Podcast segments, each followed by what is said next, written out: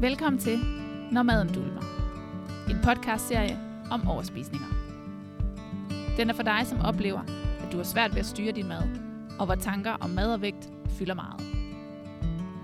Dine værter i den her podcast er Heidi Jensen og Mette Fuglsang Larsen. Velkommen til. Hej Mette. Hej Simone. Så er det tid til endnu et afsnit af Når maden dulmer. Ja, det er det. Og i dag skal det handle om, hvad hvis din partner ikke forstår dine overspisninger. For det kan være utrolig hårdt at føle sig alene i at have overspisninger, og man kan hurtigt komme til at føle sig forkert og skamme sig over det. Så hvad gør man egentlig, når ens partner ikke forstår ens overspisninger? Det kommer vi ind på i dagens afsnit. Men inden, så vil jeg lige læse dagens lytterspørgsmål op. Jeg har lidt den udfordring, at jeg har prøvet så mange gange at tabe mig eller få et sundt forhold til mad og madvaner. Alle nederlag eller have taget det hele på igen, har skabt en form for frygt og opgivenhed på, om jeg overhovedet kan opnå mit ønske om madro. Det ligger hele tiden en smule i baghovedet, og jeg slår mig selv lidt hele tiden. Jeg ved, I har været inde på det før, men det kunne måske uddybes, hvordan jeg kommer over denne frygt for at mislykkes. Ja. Og det er altså i slutningen af det her afsnit, at vi vil forsøge at svare på det her lytterspørgsmål. Og hvis du har lyst til, at vi tager en af dine konkrete problemstillinger op i forhold til maden og svare på det i et af de kommende podcastafsnit, så kan du altså skrive til os. Og det kan du gøre ved at skrive til os på Instagram, på spisepsykologicoach, eller du kan gøre det ved at sende en mail til hello@mettefuglsanglarsen.dk. Og har du lyst til at høre mere om os, så har vi på vores hjemmeside et gratis online foredrag, som du kan tilmelde dig lige nu, og det finder du på www.mettefuglsanglarsen.dk. Og det er altså under fanen gratis. Men nu til dagens afsnit. Ja, og det var en lang intro. Det var en lang intro. Ja, men mega godt. Så fik vi alle detaljerne med. Ja, lige præcis. Ja. Men det her med, at hvis din partner ikke forstår dine overspisninger, har du oplevet det i dit liv? Altså ja, det har jeg helt sikkert oplevet rigtig mange gange. Men jeg tror måske, hvis jeg skal være helt ærlig, har jeg nok aldrig rigtig,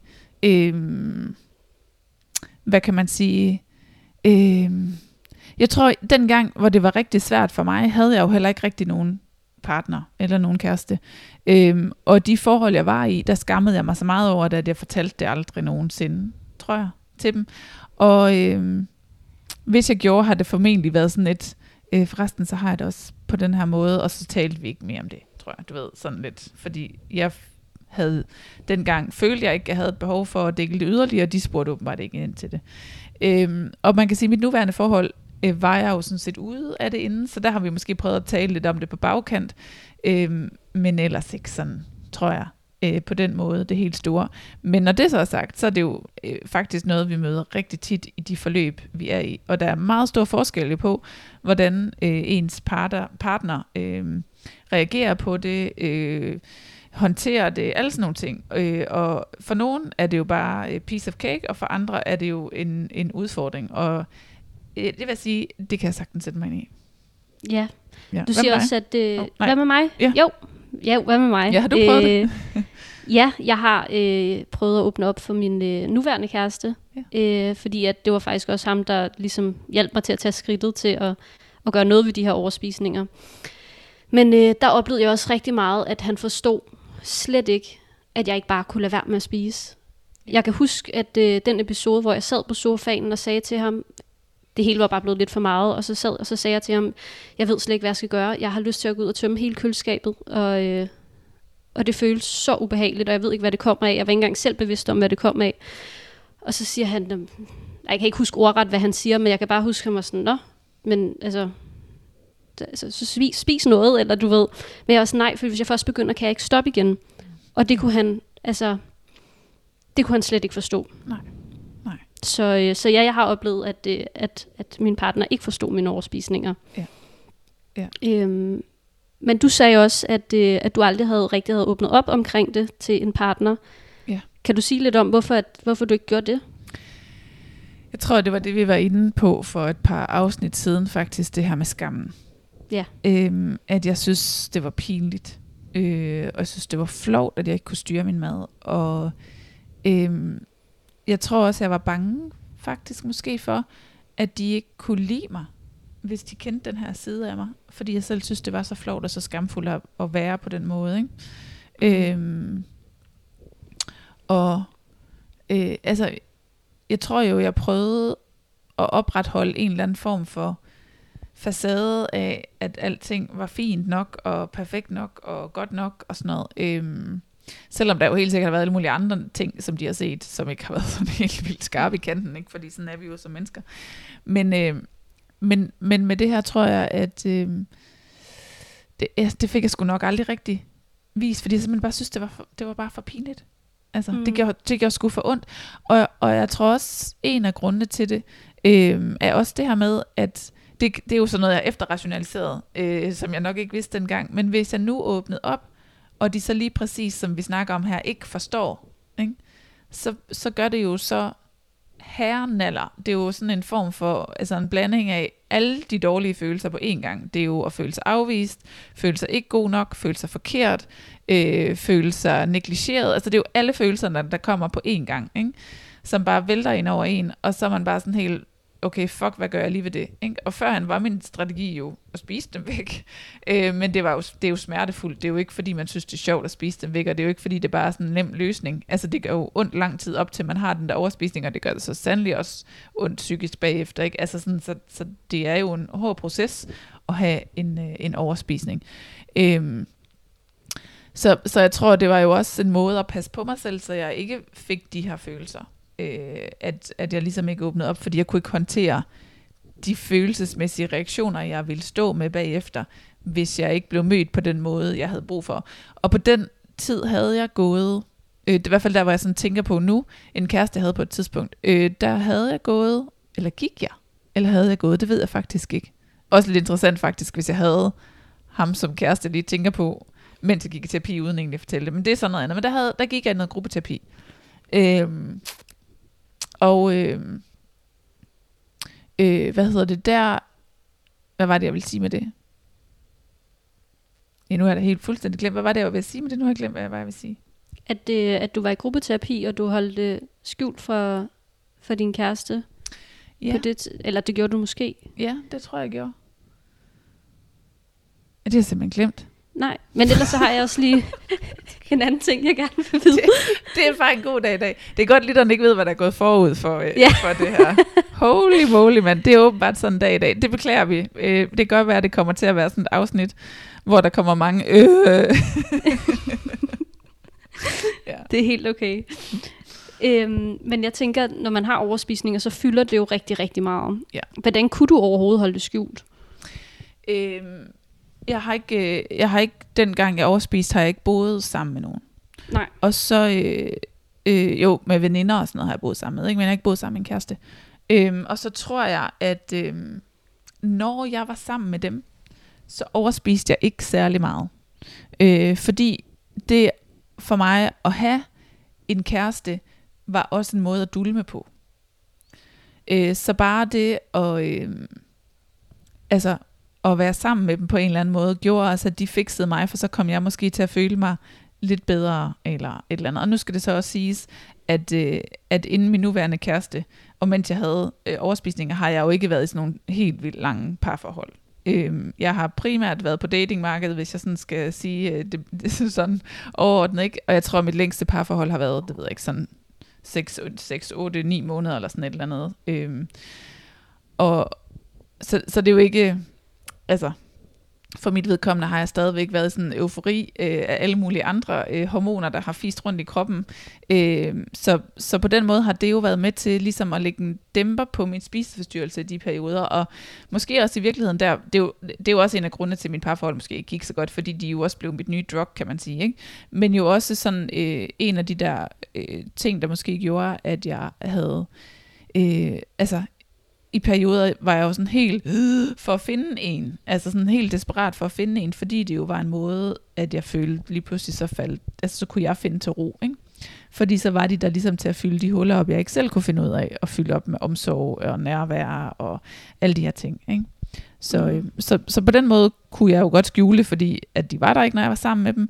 Og så kunne jeg gøre det, når jeg tog hjem til mig selv. Ja. Ja. Jamen det giver da også god mening. Ja. Hvordan gjorde du det? Hvordan jeg gjorde? Hvordan havde du overspisninger? Men, altså mens du boede sammen med... Ja, ja selvfølgelig. Det jamen, bliver et godt afsnit i dag. Ja, jamen det havde jeg jo altid, når han ikke var hjemme. Ja. Og han havde nogle gange, han har haft nattevagter og sådan noget, og der vidste jeg, fedt, så kan jeg få lov til bare at spise, og ja. Så meget jeg har lyst til, og ja, kan jeg stoppe igen, for det gjorde jeg på det tidspunkt i hvert fald. Så det var altid, når han ikke... når han ikke var hjemme, eller så kunne jeg også godt, hvis han for eksempel sad og spillede PlayStation inde i stuen, så kunne jeg nemt lige løbe ind i køkkenet, uden at han hørte det, og så kunne jeg tage en masse ting med ind på værelset, og så kunne jeg sidde og spise det derinde. Ja. Og så kunne jeg selvfølgelig gemme skraldet i skuffer, og sådan nogle ting, og så smide det ud dagen efter. Så det var meget det her med at skjule det for ham, og jeg tror egentlig aldrig rigtigt, at han opdagede det. Sådan når vi har snakket om det efterfølgende, at jeg gjorde de ting. Ja. Det giver mening. Det slår mig også lige faktisk, at i hvert fald ham jeg tænker på her, som jeg var sammen en periode, der dyrkede vi begge to langdistancetriathlon. Så jeg tror også, at en del af, altså jeg overspiste ikke, når jeg var hjemme ved ham, men jeg kunne jo godt komme til at spise for meget, og føle, at jeg begyndte at køre sådan et kalorieregnskab op i mit hoved. Men på en eller anden måde, så fik jeg sådan... fortalte mig selv, at så kunne jeg kompensere for det i morgen ved at løbe lidt længere, eller en længere tur, eller sådan et eller andet. Så der havde jeg sådan en anden buffer, jeg kunne regulere på, fordi at jeg jo trænede 20 timer om ugen, eller sådan et eller andet, ikke? Som jeg lagde et enkelt træningspas mere ind på en time, so what? Altså, du ved, det var sgu ikke, ja. Så det var også lidt nemmere at være i, på den måde, tror jeg. Hvilket så oveni er helt vildt syret, fordi jeg havde faktisk nogle knæ, der brokkede sig og samlede væske og havde ondt og sådan noget, og så det var sådan, men jeg overhørte jo alle kroppens signaler, fordi det her var så styrende, ikke? Ja. Nå, det er en helt anden snak. Ja, men jeg kan da også godt huske, at jeg nogle gange også brugte, det var inden mig og min kæreste flyttede sammen, ja. Og inden jeg egentlig var bevidst om, at det var overspisninger, der brugte jeg også... det, når jeg så endelig var sammen med min kæreste, det var tit i weekenderne, så gav jeg mig selv lov til, at så må du gerne spise blandt selv slik og sådan noget, og han har jo ikke set, hvad jeg har spist i løbet af dagen eller noget, han så kun det, jeg spiste om aftenen, ja. Så derfor, selvom det var en overspisning, så opdagede han det måske heller ikke helt, fordi det var jo ikke så meget lige på det tidspunkt, og det var ikke en overspisning, som det ville være, hvis jeg var alene, men bare det der med følelsen af, ligesom at have mistet kontrollen over det, så er det jo blevet til en overspisning. Ja. Ja, præcis. Men hvordan fandt din kæreste egentlig ud af, at du overspiste? Det var fordi, at jeg åbnede selv op for det. Ja. Han kunne godt mærke, at der var noget galt, og vi har snakket om det mange gange, og at jeg var så sur, hver gang jeg kom hjem fra skole, og jeg lå alting gå ud over ham, og han var sådan, hvad er det, der er galt? Han kunne godt mærke, at der var noget galt i hvert fald. Og så åbnede jeg egentlig selv op omkring det, fordi vi lige præcis flyttede sammen, og der kunne jeg bare ikke holde det skjult mere. Altså det var så svært at holde skjult. Ja. Så det var faktisk mig selv, der åbnede op om det til ham. Ja. Og der kan jeg faktisk huske, at jeg også havde en overspisning foran ham, hvor han også sagde til mig, at nu har han været ude hos han er ambulanceredder, så han har været ude hos patienter, som der også er psykotiske og sådan noget, og misbrugere. Og der sagde han, det var fuldstændig som at se en misbruger, som at se mig stå derude i køkkenet og bare skulle have min mad. Fordi han prøvede, jeg sagde til ham, vil du ikke gerne stoppe mig for at spise det her? Og det, så prøvede han at stoppe mig for det, og jeg skulle bare have det mad. Ja. Han sagde, det var totalt surrealistisk at se på udefra. Ja, ja. Også fedt et eller andet sted. Fandme sejt af dig, undskyld jeg bander. Altså at du kunne det i virkeligheden. Altså på den måde have en overspisning foran ham. Også interessant det der med, at han har det perspektiv faktisk på det, og kunne se en sammenhæng mellem andre typer af misbrugere, ikke? Og så det han faktisk så hos dig. Det er sgu lidt vildt. Meget interessant. Men, ja. Og jeg tror også, at nu snakkede vi også lige kort om det her, inden vi startede afsnittet, det her med, at tit og ofte, i hvert fald når vi sådan... bruger maden til at dulme med, og i en relation, så er det tit vores partner, der bliver fikseren, og os, som der bliver offeret. Og det er selvfølgelig ikke altid sådan. Men der kan jeg da også godt huske, at nu siger jeg Anton, min kæreste hedder Anton, det er lidt nemmere, at han ville altid gerne fikse de problemer, jeg havde, og jeg havde altid en masse problemer. Ja. Men lige pludselig var der et problem, han ikke kunne fikse. Og det var igen det her med, at hvis ens partner ligesom ikke forstår ens overspisninger, så var det utrolig svært, fordi så skulle jeg jo lige pludselig selv stå for at fikse det her problem. Yeah. Kender du den følelse? Ja, at så kan de på en eller anden måde ikke fratage en den smerte, man jo står med. Og ja, så ja, jeg kan godt sætte mig ind i hvert fald det, du siger med, at og måske er det specielt for mænd. Jeg ved, der kan jo også være kvinder, der helt sikkert også, og det har jeg da også selv en tendens til, at jeg vil gerne fikse andre folks problemer, eller du ved, sådan, det er nemmere, fordi så kan man fjerne smerten fra dem, ikke? Men jeg tror, der ligger sådan noget helt grundlæggende også i, specielt for mænd, at de vil gerne løse problemerne og ordne ting og få styr på det og sådan noget, ikke? Så hvis de ikke sådan ligesom kan handle på det, som jo meget er en maskulin værdi i virkeligheden, at kunne handle på ting, ikke? Så altså, hvad skal de så gøre, ikke? Så bliver de jo på en eller anden måde, og så kan vi jo også komme til, eller de kan komme til at få en følelse af ikke at være gode nok. Så bare den del af, at de ikke kan fikse os, kan i virkeligheden, og hos dem komme til at give dem en følelse af, at de ikke er gode nok, og så står man to der og har det skidt, ikke? Ja, lige præcis. Ja. Nu sagde du også, at du selvfølgelig ikke lige åbnede op, men hvad fik det da så til at føle, det her med at skulle gå med det alene, og du ikke kunne sige det højt til din partner? Hvad var det for nogle følelser, du sad med der? Ja, altså jeg havde jo helt sikkert den der følelse af hele tiden at sådan være anderledes, eller føle mig på en eller anden måde lidt forkert, eller sådan noget. Og jeg tror jo også, at på en eller anden måde har det jo også skabt en afstand. At der har været sådan en hel del af ens liv, man ikke har kunne dele. Altså det er jo lidt en, altså det amputerer jo lidt en, synes jeg i hvert fald, i ens parforhold, at der ligesom er nogle ting, man har hemmeligt for hinanden, ikke? Det gør jo, at der er jo noget, der kommer til at være sådan overflade, og jeg tror sådan, altså det blev jo også lidt en kamp for at prøve altså sådan at undgå nogle situationer og altså sådan endnu mere sådan kontrol over ting og sådan noget. Der var bare, altså det skaber jo nogle skævheder. Altså sådan når der i det hele taget er sådan en hel del af ens liv, man på en eller anden måde ikke kan åbne op for. Altså ikke at man ikke må have hemmeligheder, men det her, det er jo en stor del af ens liv, der i virkeligheden berører samtlige områder stort set af ens liv på den ene eller den anden måde, ikke? Altså om det så er fælles aftensmad, det berører, eller om det er, hvad skal vi lave i morgen? Altså det kan jo berøre alle mulige andre facetter også af ens liv, ikke? Så jeg kom helt sikkert til at føle mig altså ensom, tror jeg, måske i det. Altså der var sådan en del af mig, der stadigvæk var ensom. Ja, og selvom jeg også var sammen nu, ja. Jo, helt sikkert. Og det giver jo også vildt god mening, fordi at maden fylder jo altså næsten 100% af ens liv, fra man står op til man går i seng. Ja. Og hvis man lige præcis ikke deler det med en af de allernæreste relationer, man har, altså så altså, det er i hvert fald rigtig svært at komme dybere ind, altså få lidt mere, altså en dybere forståelse for hinanden. Ja, præcis. Hvis man lige præcis ikke lukker op, ja. Ja, lige præcis. Og det er jo også der på en eller anden måde, hvor den del, der handler om at gå på slankekur, er nemmere, tror jeg, for den anden part at forstå, hvis man ikke har indsigt i det her. Fordi det jo er noget psykologisk, som kan være svært og ikke særlig håndgribeligt. Der er en kur eller en livsstilsændring jo meget nemmere at bakke op om, ikke? Fordi det kan du se, du kan føle på det. Jamen, skal jeg spise det her stykke, eller skal jeg ikke spise det her stykke? Altså, der er den jo ikke særlig meget længere. Og jeg tror også, på en eller anden måde, at det jo også, det har vi også snakket om tidligere, men det er jo også sådan en samfundsting, at altså det er jo først ved at begynde at komme en bølge med det her omkring overspisninger. Det er jo trods alt først inden for de sidste par år, der er begyndt at komme sådan rigtig fokus på det. Hvor den herskende del har jo altid været det her med, jamen så skal du være i kalorieunderskud, hvis du skal tabe dig. Og så må du jo kigge på din mad, og så må du jo lidt røven, ikke? Altså spis mindre, og så må du jo lidt røven og komme i gang med at lave noget. Det har ligesom sådan været den tilgang, der har været til det. Og det appellerer jo sygt meget til fiksergenet hos den anden, ikke? Og til reddergenet hos manden, for den sags skyld, ikke? Og også til kvinden, altså det gør det jo begge veje rundt, ikke?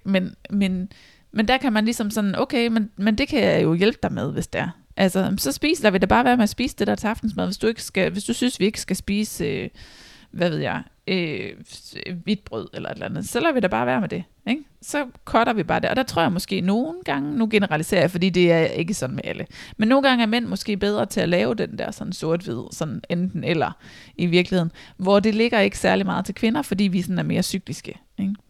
Mm. Ja. Tror du nogensinde, at man kan forstå overspisninger, hvis man aldrig selv har prøvet det? Nej, jeg ved det sgu ikke rigtigt. Altså, nej, det tror jeg faktisk ikke, at man kan. Ja. Nej. Jeg tror sgu heller aldrig nogensinde, jeg kommer rigtig til at forstå andre sådan psykiske lidelser for eksempel, eller det er jo ikke kun psykiske lidelser, men det er jo grader af det, ikke? Men sådan andre problemer til bunds, som jeg ikke selv har prøvet, det ved jeg sgu ikke rigtigt, om jeg gør. Mm-hmm. Ja. Ja. Tror du? Om jeg tror, man kan... Nej, det tror jeg egentlig heller ikke, fordi at jeg føler, man kan prøve at sætte sig ind i det i hvert fald, og man kan jo få en stor forståelse for det, men man kommer jo aldrig til at forstå, hvordan den man står overfor føler. Jeg havde også blandt andet lige sådan et eksempel den anden dag, der var en, der skrev til mig, som også er noget af det, jeg selv har oplevet, men hun gik til psykolog, og hvor psykologen jo var meget på det der med, men så skal du øve dig i at sige pyt, ikke? Så skal du øve dig i at sige pyt til, når XYZ gør et eller andet, eller et eller andet, når du har spist for meget, eller sådan noget, ikke? Og hvor jeg bare sådan kan sidde og tænke, bare sådan, det var også det, der var en psykolog, der engang sagde til mig, og det var sådan, altså, jeg ved ikke, hvilken psykolog, der nogensinde har haft held med det, men jeg tror ikke, det hjælper på overspisning. Nej. Ja, det må jeg bare indrømme, det tror jeg simpelthen ikke på, det gør. Men jeg hører da gerne fra nogen, der har haft held med at kun gå pytvejen. Altså, køre pyt på det hele, og så stopper ens overspisning, og så må I da meget gerne skrive. Men jeg tror sgu ikke, på, det virker. Og det er det der med, hvis man sidder over for en psykolog, som aldrig har prøvet det på egen krop, så kan man have nok så mange værktøjer, men du ved ikke, hvor det er henne, du skal sætte fingeren. Lige præcis på, hvor er det henne, at det her, det går galt. Og du ved heller ikke nødvendigvis, altså den der sådan oprigtige sådan forståelse af sådan, det kan jeg sgu godt forstå, hvordan du har det, eller det giver god mening, eller hvad det nu kan være, man siger. Det ved man jo ikke. Altså, fra det bliver lidt hult, ikke? Jeg tror lige, at jeg skal forstå helt præcis det der med pyt. Er det at sige pyt til overspisningerne, eller det at sige pyt til alle de andre ting, der ligger omkring? Jeg tror, det her konkrete emne, så vedkommende skrev om, var noget med kontrol, og hvis man så mistede kontrollen, så skulle man sige pyt. Det var sådan, jeg forstod det, ikke? Og det kan jo være kontrol over rengøring, det kan være kontrol over, om man når sin opgave på arbejde, det kan være kontrol over maden, det kan være kontrol over mange ting, hvor man så skulle øve sig at sige pyt. Det er ærgerligt, det nåede du ikke. Ja. Det ville da også være nemt, hvis det var sådan. Det ville være helt fantastisk. Jeg vil sige, jeg har heller ikke prøvet det på egen krop, at jeg bare kunne sige pyt, og så... Nej. Og så slap jeg over spisningerne. Men der er da flere ting nu, at jeg kan sige pyt til. Ja. Fordi at jeg lige netop har noget at falde tilbage på. Ja. Ja. Men det, bare lige for at gøre det der med, med psykologen færdig, det der engang var en, der sagde til mig, og så var jeg havde kommet der et par gange, han vidste tydeligvis intet om overspisninger, til trods for, at han havde slået sig op som en, der var ekspert i spiseforstyrrelse. Og... Og hvor jeg havde været der et par gange, hvor han til sidst sådan med sådan lidt, jeg godt hørte, det var sådan lidt irriteret stemme, siger sådan, men Mette, hvorfor er det, du ikke bare lader være? Hmm. Der kom jeg ikke mere. I'm so sorry. Måske var jeg fint følende, men der kom jeg ikke mere. Ej, det er næsten også det værste, man kan få at vide, ikke? Ja, hvorfor lader du ikke? Du kan jo bare lade være. Ja. Og det er måske også tit det, som ens partner står med i virkeligheden, ikke? Og tænker på den anden side, hvorfor er det, du ikke bare lader være? Altså, jeg kan ikke forstå, hvorfor er det, du ikke bare lader være, fordi du kan jo bare lade være med at tage maden og komme den ind i munden, eller du kan jo bare lade være med at købe det, eller du kan altså, og man kan jo, på den måde kan man jo egentlig godt forstå, altså den anden, altså på den anden side, ikke? Altså ens partner, at det må jo være sygt abstrakt at forstå, at man ikke bare vender sig om og går den anden vej, men det kan man bare ikke. Nej, og det er jo også, altså det er jo, og man kan jo også godt forstå, hvorfor man har behov for, at ens partner forstår det, hvis nu man også for eksempel er vant til, at ens partner hjælper en igennem de her ting. Ja. At de så lige pludselig ikke kan hjælpe en med sådan en stor del af ens liv, som er så sårbar. Yeah. Yeah. Det tror jeg også kan være rigtig, rigtig svært, og det følte jeg i hvert fald selv på egen krop var rigtig, rigtig svært. Ja, yeah. Yeah. Præcis. Det er sådan lidt hardcore. Ja, lige præcis. Yeah. Hvad så hvis nu, at din partner slet ikke forstår dine overspisninger? Skal din partner... Eller det kan jo måske også være alle andre, men nu har vi taget udgangspunkt i partner... Mm. Tror du, de skal ind og forstå, ens overspisninger. Giver det mening? Ja, det giver mening. Altså, det ville jo være rigtig rart, hvis vi kunne skabe den forståelse over i den anden. Men sådan tror jeg ikke, verden hænger sammen. Jeg tror, at vi langt hen ad vejen kan gøre et forsøg på at få dem til at forstå, eller i hvert fald prøve at få et indblik i det. Som sagt, hvis man ikke selv har prøvet det, tror jeg ikke rigtigt, man forstår det. Men hvis man også mislykkes med at få dem ligesom inddraget i det, og prøvet at få bredt paletten ud, så de kan få et indblik i det her, så tror jeg, man måske skal droppe den strategi, eller i hvert fald, jeg ved ikke, man skal droppe, det lyder så forkert, men det jeg prøver at sige er, at grundlæggende, så skal du selv kunne fikse dine egne problemer. Det er ikke din partners ansvar at fikse dine problemer, det er min grundlæggende holdning. Fordi det sætter dig i en position, hvor du skaber dig et nyt afhængighedsforhold. Så bliver du afhængig af, at så kan det godt være, at du slipper der maden, måske, eller et eller andet, ikke? Men så bliver du bare afhængig af din kæreste, eller din partner, eller et eller andet. Ikke? Det duer ikke. Du skal kunne fikse dine problemer på egen hånd, fordi det gør dig også, det gør, at du står bedre i dig selv, hviler bedre i dig selv, og det gør, at du selv kan håndtere de situationer, du kommer til at stå i livet. Ikke? Det gør ikke, at du skal trække dig fra din partner, det er ikke det, jeg siger. Og jeg synes helt sikkert, at man skal arbejde på at få åbnet op, og få skabt meget mere samhørighed omkring de her ting. Men som udgangspunkt, så skal du være klar til, når du så prøver at åbne op, hvis ikke du bliver mødt med den respons, som du måske havde brug for, og som du måske i virkeligheden ikke helt selv ved, hvad er, men du forventer at få det fra den anden, så skal du selv kunne gribe dig i de følelsesmæssige reaktioner, du får af den andens reaktion. Mm. Ja. Gav det mening, eller var det meget abstrakt? Nej, jeg synes, det gav mening. Ja. Og jeg havde også helt lyst til at sige, at da jeg åbnede op for min kæreste, nu var jeg heldig, at Anton var meget forstående, og han prøvede at forstå mig, selvom at han slet ikke forstod det overhovedet. Ja. Men der tror jeg også, det var, da han så fysisk, og nu siger jeg ikke, at alle skal gå ud og have en overspisning for deres partner, men at da han så fysisk, hvor sårbart det egentlig var, der lige pludselig fandt han også ud af, at det faktisk var en ting, altså at det ikke bare var noget, jeg ligesom sagde. Og igen det her med at være sårbar, og sådan, alt det her med skammen, lyset og de her ting, at det hjælper faktisk at sige tingene højt.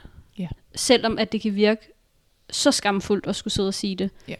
For det synes jeg virkelig også, det var. Ja, yeah. Yeah. Yeah, præcis. Jeg tror, du har ret i, at det hjælper rigtig meget at åbne op. Og der er jo mange måder at åbne op på. Noget af det, som vi i hvert fald tit møder os på mentorforløbet, er så har man prøvet at snakke med sin partner om det.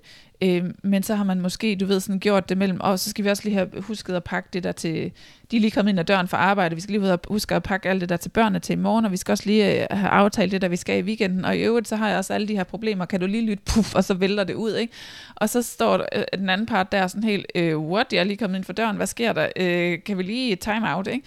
Altså, så der er også noget med det der med, at prøve lige at give den anden noget space til, at sige, okay, men er der et tidspunkt, hvor vi kan snakke? Hvor du også har overskuddet og pladsen til det, ikke? Kan vi gøre det i aften, når børnene sover? Kan vi gå en tur i eftermiddag? Kan vi gøre et eller andet, der gør, at vi kan... Jeg har noget, jeg har brug for at dele med dig, eller har lyst til at dele med dig. Jeg kunne rigtig godt tænke mig, hvis du havde lyst til at lytte til mig. Kan vi sætte noget tid af? Så er du ligesom, har den anden part også mulighed for ligesom at få skabt sig det her... hvad kan man sige... Altså sætte sig op til det, eller få skabt det her rum til det, så de ikke bare bliver overfaldet med, nu skal du lytte til mig, fordi nu fylder det lige pludselig lige helt vildt meget ind i mig. Ikke?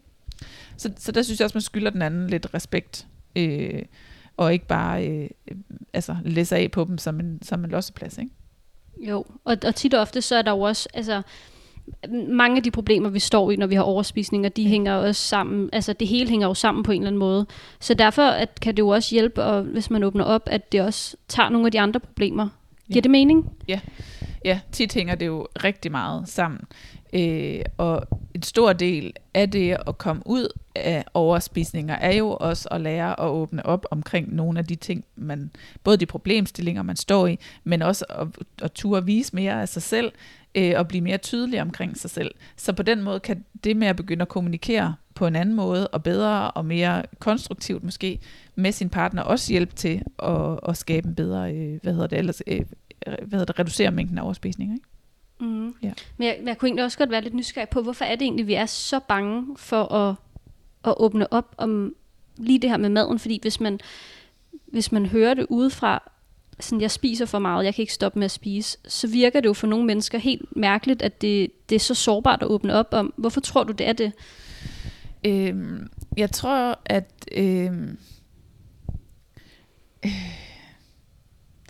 altså det er det jo også med andre misbrug.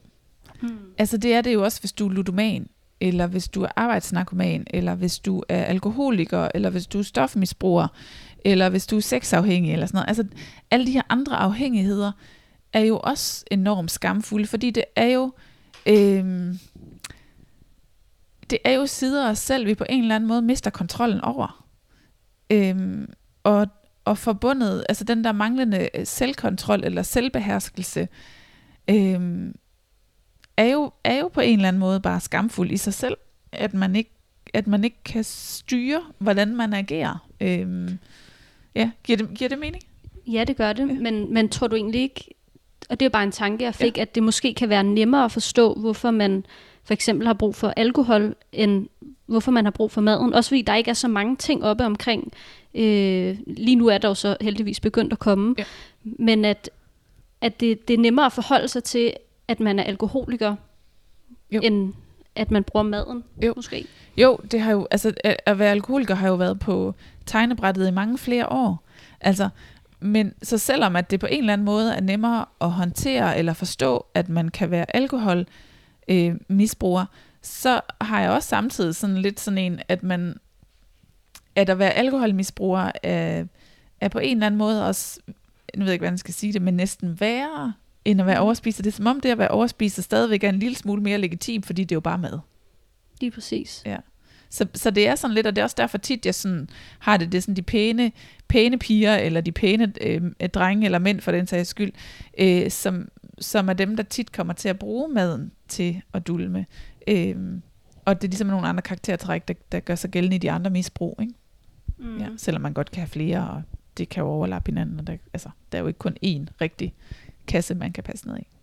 Ja. Nej, overhovedet ikke. Ja. Men jeg tror også selv, jeg har nemlig opfattelsen af, at altså, det at drikke alkohol, det kan jo skade dine organer og en masse ting, hvor at man er jo egentlig ikke rigtig bevidst om, hvad det at spise for meget egentlig gør. Altså jo, man kan tage på og sådan nogle ting, men det er bare, det er så svært at forstå, og det er sådan et stort emne, at det måske også kan være med til at gøre det endnu sværere at åbne op, og endnu sværere for din partner egentlig at forstå dig.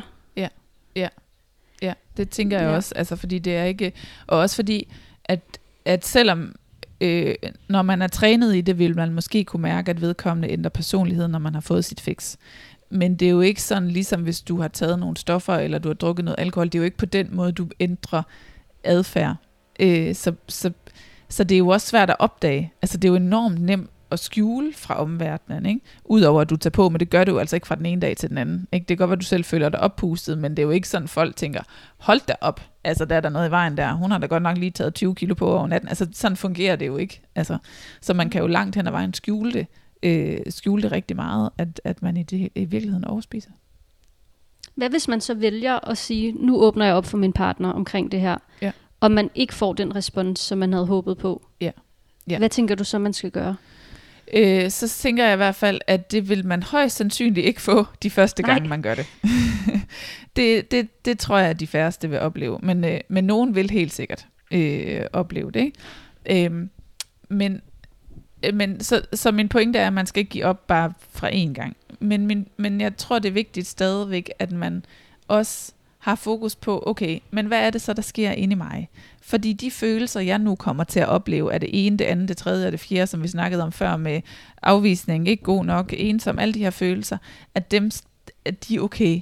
Og det er jo et eller andet sted naturligt, at de vil komme, når man bliver mødt, når man åbner op for noget sårbart, og ikke bliver mødt i det på den måde, man har brug for, så er det klart, at de her følelser, de vælter frem, ikke? Det er helt naturligt. Det ville være underligt, hvis ikke de kom, ikke? Så dem skal vi i virkeligheden give plads, give lov til at være der, og selv kunne tage os af dem, ikke? Så det er sådan det vigtige.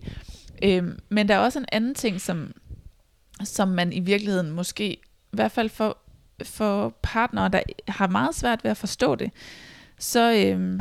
så kan man bruge, i hvert fald hvor det er svært at, ligesom at få italesæt og få de rigtige ord fra det, det er ikke altid, tror jeg, det der med kun med ordene, at det er det, der er den eneste vej frem.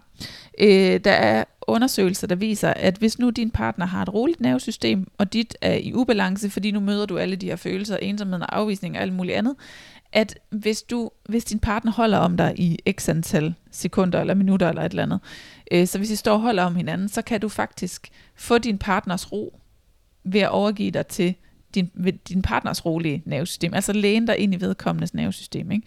Det lyder helt forkert. I virkeligheden skal du bare stå og blive holdt om. Altså det er. Ikke?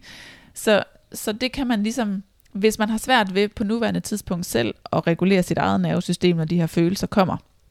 Og man må gerne blive sur, man må gerne blive ked af det, man må gerne alt muligt andet, man må gerne have alle de her følelser. Så kan man faktisk godt bruge ens partner til at få vedkommende til at sige, prøv at høre, eller sige til vedkommende, lige nu har jeg faktisk bare brug for, at du holder om mig, for jeg kan mærke, at der vælter en masse følelser op, når jeg ikke bliver forstået. Det er ikke din skyld. Jeg ved godt, du gør det bedste, du overhovedet kan, men har du måske lyst til bare lige holde om mig i 5 minutter, eller et eller andet, ikke? Fordi så på den måde, så kan man faktisk få sit eget system til at falde til ro. Mm. Ja. Noget jeg også kom til at tænke på, mens du sagde det var, at du fortalte jo om alle de her følelser, der kan komme op, når det er, at man skal til at åbne op om det, at man føler sig ensom og alene og føler sig forkert. Og hvor er det egentlig vildt, når det er, at der er så mange, der lider af overspisninger, at vi alligevel kan have følelsen af, at vi er helt alene om det. Ja, men det er vildt nok. Og det er også, det snakkede vi jo også i et af de forrige afsnit om Anne-Sophie og Annette der, ikke? Hvordan det kan være sådan helt at komme ind i et fællesskab med andre, der har det på samme måde, hvor man sådan finder ud af, at jeg er jo ikke alene. Det var sådan, nej, men der er gud ved, hvor mange 100.000 i Danmark, der har det på den her måde. Så til jer, der lytter med, I er ikke alene om. Og vi sidder jo også her repræsentanter for, at vi er mange, der har det sådan. Ja. Lige præcis, og det var da også noget helt andet at komme i forløb hos dig, og lige pludselig være sammen med, der var vi måske 5-6 kvinder, der var i forløb sammen. Ja. Og der var det jo noget helt andet at sige højt til dem, end at sige højt til Anton. Fordi Anton forstod det ikke. Han ville gerne forstå det, han ville gerne hjælpe, men det kunne han ikke. Ja. Og der var det bare en kæmpe lettelse at sige det højt til nogen, som der faktisk forstod det. Og i og med, at jeg også blev bedre til at lære mine overspisninger at kende, og finde ud af, hvor de stammer fra, og hvad jeg kunne gøre ved dem, så kunne jeg også meget bedre kommunikere videre til Anton, hvad det faktisk handlede om. Og så lige pludselig, så var det som om, at så forstod han det egentlig også lidt mere. Så selvom han ikke forstod overspisningerne, så forstod han problematikken bag det. Ja, det giver mening. Og det ved jeg også, der er nogen, der gør på forløbet noget af det materiale, der ligger. Så lytter de det sammen med deres kærester. Fordi det er en måde også at få sat nogle ord på det, man har svært ved selv at kommunikere. Jeg ved også, der er nogen, der lytter podcasten med deres kærester. Fordi det også er en måde at få sat ord på det, man ikke selv kan sætte ord på. Så nogle gange hjælper det jo også, at der er nogle andre, der, altså, eller bare i det hele taget det der, at man får et sprog for det.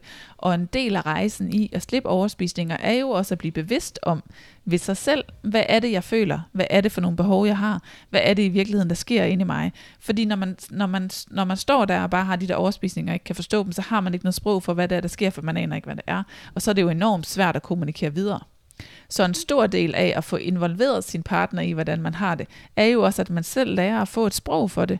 Fordi jo mere præcis og tydeligt vi selv kan være i, hvordan det er, vi har det, og hvad det er, vi har brug for det, jo lettere er det jo også for den anden part at kunne give os. Altså ikke, at man skal rulle sådan en lang ønskeseddel ud og sige, så skal du gøre sådan og sådan, så det er jo ikke det, det handler om. Men hvis vi kan sige, at lige nu føler jeg sådan her, eller i den her situation kommer jeg til at føle sådan her. Jeg kunne virkelig godt have brug for bare lige at snakke det igennem. Jeg kunne virkelig godt have brug for, at du lige holdt om mig. Jeg kunne virkelig godt have brug for, at jeg lige fik 5 minutter for mig selv. Altså, whatever det kan være. Ikke? Så på en eller anden måde, så bliver det jo bare nemmere, når vi får et sprog for det, når vi bliver klogere på os selv. Ja, er det også at være tydelig og have et sprog for, hvad der sker, når man åbner, for eksempel når man åbner op, og så siger, at så for eksempel sige højt, jeg skammer mig helt vildt meget over det her nu. Ja, helt sikkert. Ja, helt sikkert. Lige præcis det der med at sige, at man skammer sig over det, men tage dem, der skal lytte med i processen og sige, jeg synes faktisk, det her det er svært. Jeg har noget, jeg skal snakke med dig om, og jeg synes faktisk, det er svært. Jeg har ikke ordene for det. Jeg prøver det bedste, jeg kan. Ikke? Mm. Jeg håber, du vil tage blidt imod det, eller kærligt imod det, eller være overbærende med, at jeg måske begynder at græde.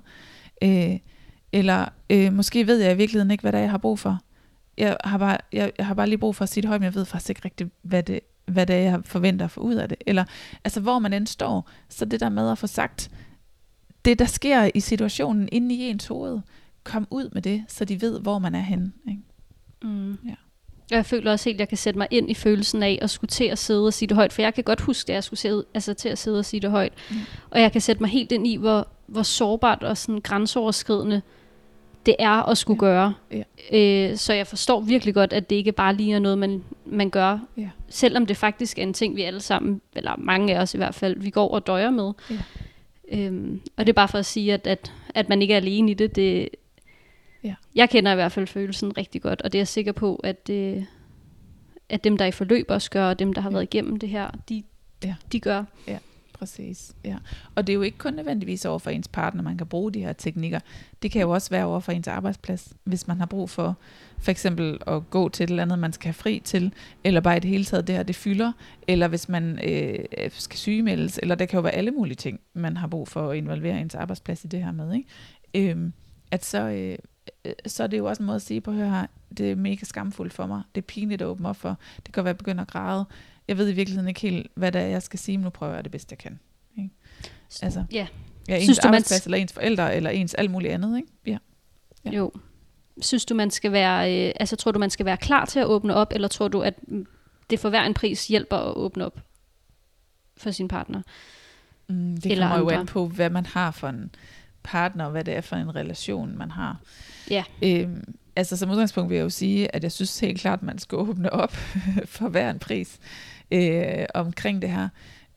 Men jeg synes, man skal gøre det i et tempo, hvor man også føler sig klar til at håndtere den reaktion, der kommer. Mm. Ja. Det giver god mening. Ja, så som vi snakkede om, så skammen dør i lyset, så den dør jo, når du begynder at tale om det. Men at kaste dig selv 100% på bordet, hvis ikke du selv kan samle dig selv op bagefter, er måske heller ikke sådan. Små skridt, tænker jeg. Ikke? Mm. Ja. Ja. Er der andet, som at, du synes, der passer til dagens emne, vi mangler at få snakket om? Mm.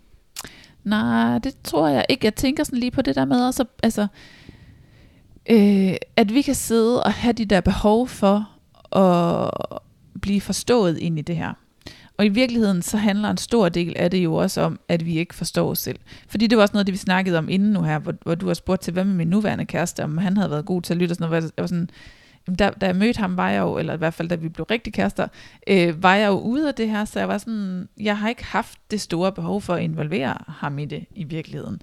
Fordi det ikke er et stort issue hos mig mere. Så det er også det der med at prøve at få ligesom hævede sig selv op i helikopterperspektivet og kiggede på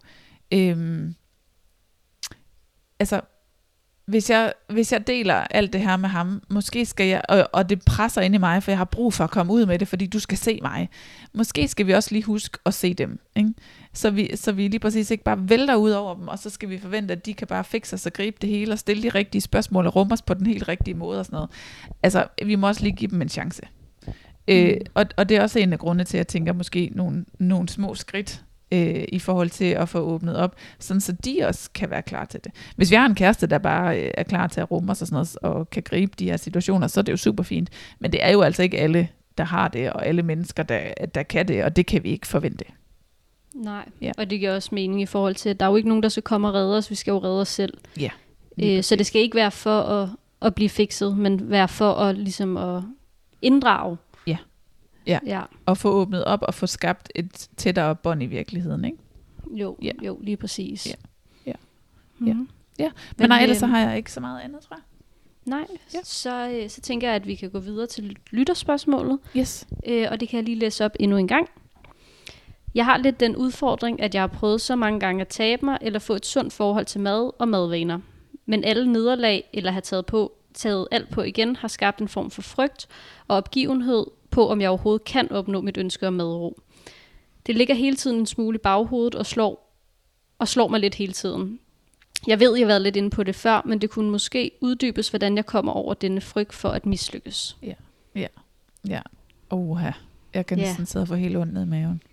Ja. Det har jeg også prøvet i hvert fald. Og virkelig bare prøvet så mange gange. Og til sidst, så kan man bare næsten ikke overskue det mere. Jeg kan også huske i de der episoder med Annette og Anne-Sophie, jeg tror det var Annette også, der fortalte det, men hun kunne bare ikke mere. Hun kunne bare ikke mere. Altså, så jeg kan sygt godt sætte mig ind i det vedkommende her skriver, at når man bare så gerne vil noget, ikke? Og det gør bare sygt ondt. Ja. Ja. Kan du også sætte dig ind i det, Simone? Ja, det kan jeg 100%. Og jeg kan nemlig også godt huske, at jeg sad med præcis samme følelse. Jeg var sådan, det her, det kommer aldrig nogensinde til at blive godt. Ja. Altså det eneste jeg kan gøre, det er bare at tabe mig eller spise. Ja. Ja. Det var det eneste mit liv gik op i, så det kan jeg 100%. Ja, ja, præcis. Så jeg har bare lyst til at sige til dig, for det første, at altså, det vi har sagt hele dagen, du er ikke alene. Og jeg ved godt, det ikke nødvendigvis hjælper noget for dig at få at vide, men jeg ved, at vi er mange, og der er mange stadigvæk også, som har det præcis på samme måde. Når det så er sagt, så er det lidt vigtigt for mig at prøve at dele det her lidt op i to grupperinger, fordi hvis din frygt, nu skriver du frygt, så jeg tolker, at det ikke er angst, men jeg har brug for lige at sætte lidt ord på, at hvis det er decideret angst for at prøve at kaste dig ud i noget nyt, så skal du have behandling for angst. Og det skal du have noget hjælp til. Men det er ikke helt det, jeg læser. Jeg læser det mere din frygt som en opgivenhed, og det der med i virkeligheden ikke kunne overskue og skulle have endnu et nederlag, endnu en gang få se i øjnene, at det kan jeg ikke, endnu en gang tage det hele på igen, endnu en gang, altså få al den der sådan negative spiralmølle, og at det er den, der simpelthen bare næsten kan blokere så meget for at gøre noget igen. Så det er den del, jeg vil prøve at tale en lille smule ind i. Så hvis det er angst, så er det noget andet. Men når man står der, så tror jeg også, at det er vigtigt at prøve, hvad kan man sige, det jeg har af erfaring i hvert fald, og det jeg oplever, er tit, at når man, nu skal jeg se, hvordan jeg kan formulere det, uden det kommer til at lyde sådan helt forkert. Man kan komme til at køre i de samme mønstre, og man kan komme til at prøve de samme metoder, med en forventning om, at den her gang giver det en anden resultat. Så kan det godt være, at man prøver en ny kur, eller en ny kosttilgang, eller en ny træningsekspert, eller en ny et eller andet. Ikke? Men på en eller anden måde hører det lidt under samme hat, og så forventer man et andet resultat. Så der er et eller andet i det der, hvor der er en overbevisning om, at hvis man skal tabe sig, og det er jo så også selvfølgelig en rigtig nok måske antagelse, at man skal tabe, så skal man have et kalorieunderskud. Men hvis man bliver ved med at gå direkte dertil, så er det lidt som om, så bliver man ved med at støde panden mod en mur, og det er jo der, vi arbejder for, at du er nødt til at komme ind og få gravet det der ud, som ligger bagved, altså ind og pille ved den psykiske del, og få arbejdet med den del. Og jeg har tidligere været inde på det, men jeg tror, det var på min Instagram-profil, at der er jo rigtig meget forskellig hjælp at hente derude. Og det er ikke fordi, du skal have hjælp, du kan jo også gøre det her på egen hånd, det er jo slet ikke det. Men det er for at skelne lidt nuancerne, fordi der er ligesom der, hvor du kun kigger på maden. Det er det, som i hvert fald jeg tænker langt hen ad vejen er dømt til at mislykkes.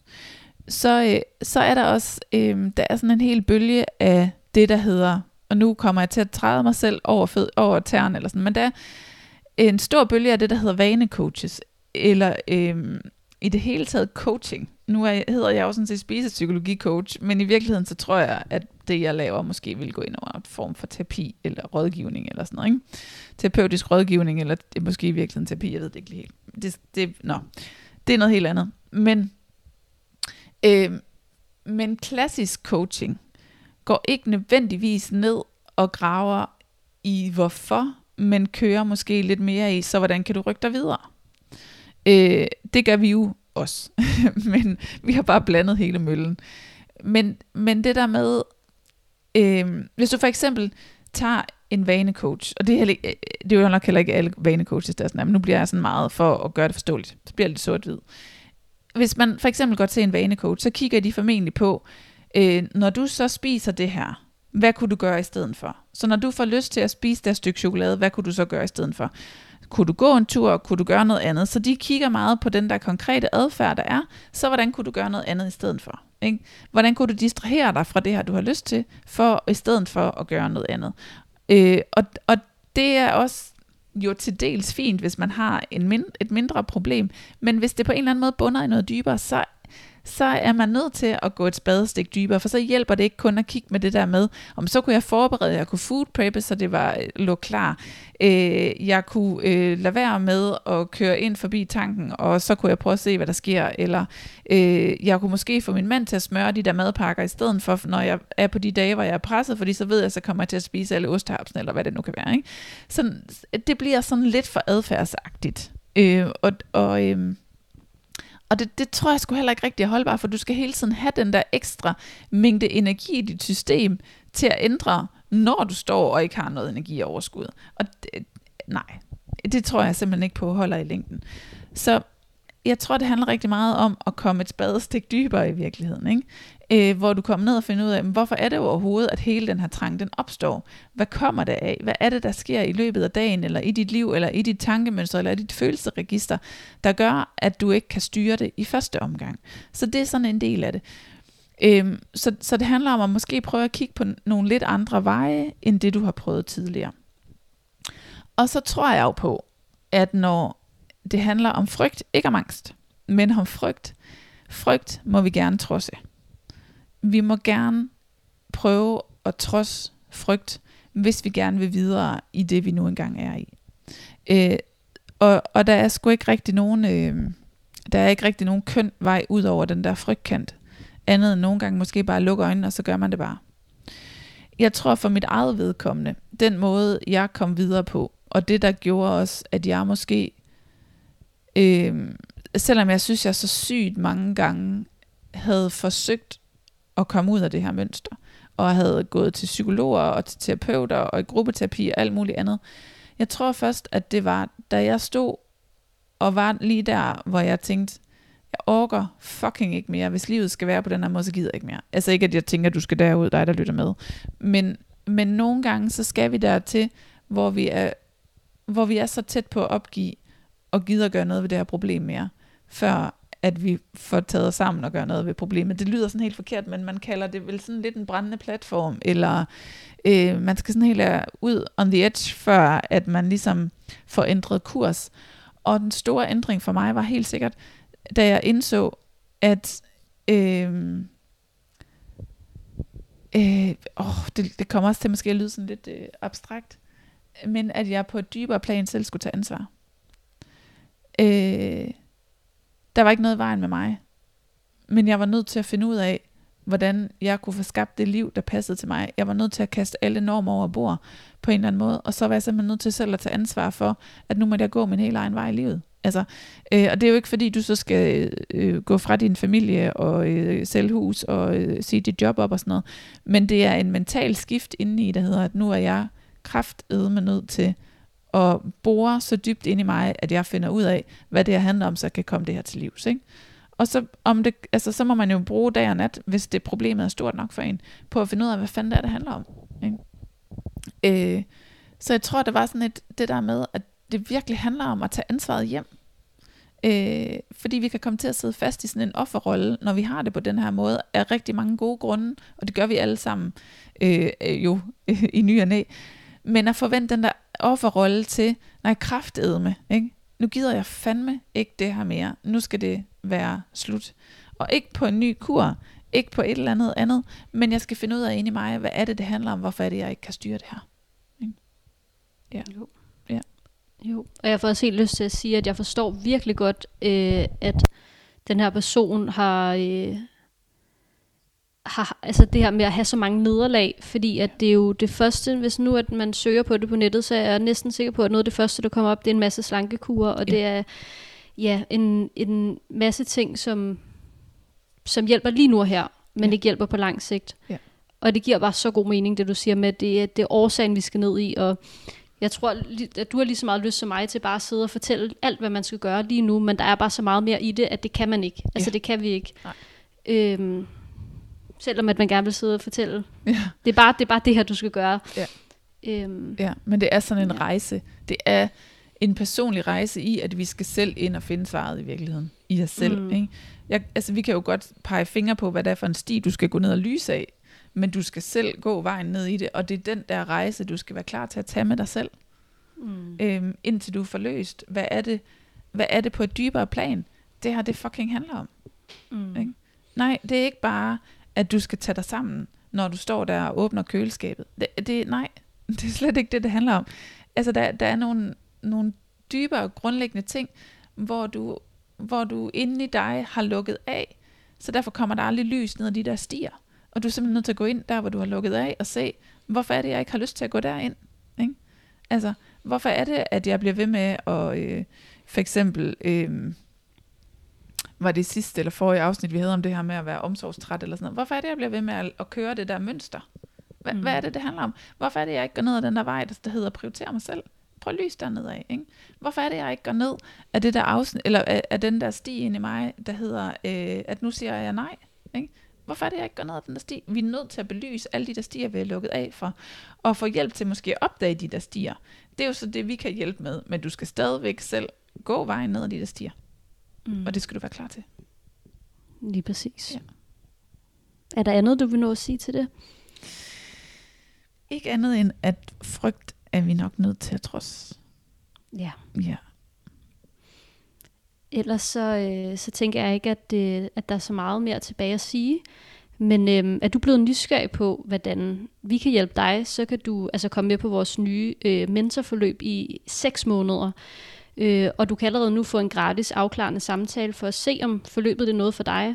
Det skal du bare gøre ved at skrive til mailen hello@mettefuglsanglarsen.dk. Og så kan du også følge med på Instagram på spisepsykologicoach. Ellers så tænker jeg bare, at der kun er tilbage at sige tak for i dag, og det har været en fornøjelse. Og vi lyttes ved næste gang.